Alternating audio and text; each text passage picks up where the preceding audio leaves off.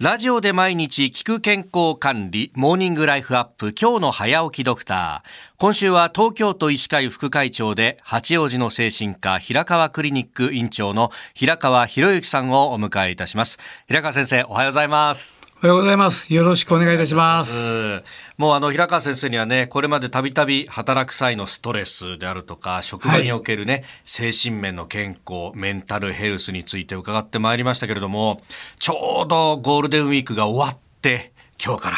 また仕事だという方もたくさんいらっしゃると思いますんで、ちょっとね、あの、その辺のお話、いろいろ聞いていきたいと思うんですが、仕事、職場、まあ、精神的な不調をきたす人っていうのは、どのぐらいいるもんなんでしょうか？はい。労働安静衛生のですね、はい、えー、調査があるんですけども、えー、この結果を見ますと、まあ、中小を含めた、まあ、全ての事業所会社でですね、はい、過去1年間にメンタルヘルスが不調になったために連続1か月以上休む。まあ、いわゆる長期休暇になるんですけども、はい、そうした労働者はどれぐらいいたかって調べますと、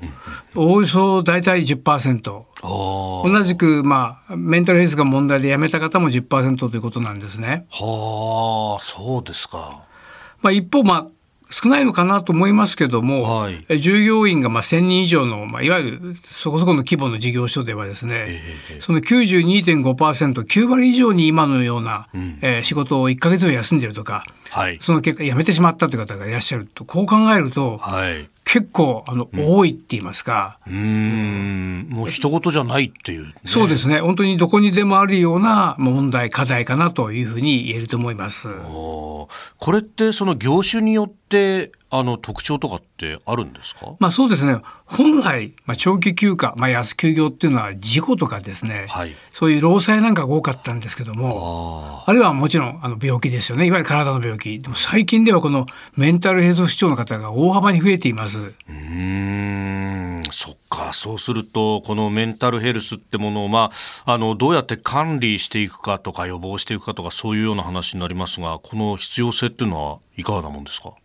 まあ、一つは法的に言えばですね、はい、あの安全配慮義務っていうのがありますのでそういったものが最近あのメンタルヘルスにもかなり影響を取り上げています。ですから裁判なんかでも結構うつ病とかですね自殺の問題で厳しい判決も出ていますから、はい、かなり最近の流れとしてはこの辺りの注目が大きいと思います。あまあ安全配慮義務って言葉を聞くとまあそれこそね工場とかそういうところのイメージがあるけど精神の部分もそうなんですよね。なんとなくそういうあの事故っていうのはイメージありますけども、えー、メンタル部分もすごく重要です。ですからまあこういったものがうまくいっていないと、うんうん、まあエンタルヘルスの不調者や職場のストレスが多いところというのは非常にリスクを抱えていくことになりますし、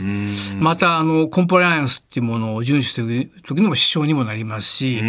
最終的には生産性にも影響するっていうことで本当にあの大事な問題だと私は考えています。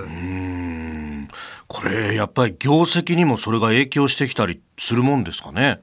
こういったメンタルヘルスとか健康面に注力をしている企業のことは結構健康経営企業と呼ぶんですけどもこういう健康の経営企業と一般企業を比べますと、はい、やはりこのある調査によりますと10年間でですね平均的な企業と比較して1.8倍も株価も上がったっていう会社もあるみたいなんです。ほうまあ数字でそうやって如実に現れてくるもんなんですね。そうですねこの辺り本当に目立ちませんけども、はい、実績につながっていく大切なポイントですよね。うんまあそうするとこのまとめるとメンタルヘルスってものをこう企業全体にとってもかなり価値のあるというか重要なものになってきますか？これやっぱり会社の社長といいますか、うん、トップの姿勢がすごく大事ですよね。うん、私がまあ社員については、はい、体の健康も心の健康もしっかり守ってあげるんだと言ってような強いメッセージを発信するそういう会社企業はですねやっぱり伸びしろが十分あると思うんですね。あの社員も安心して、まあ、仕事に励めますし守られてるっていう意識が強いと思うんですね。職場のメンタルヘルス今週さまざまお話伺ってまいります。平川クリニック院長平川博之さんでした。先生明日もよろしくお願いします。よろしくお願いします。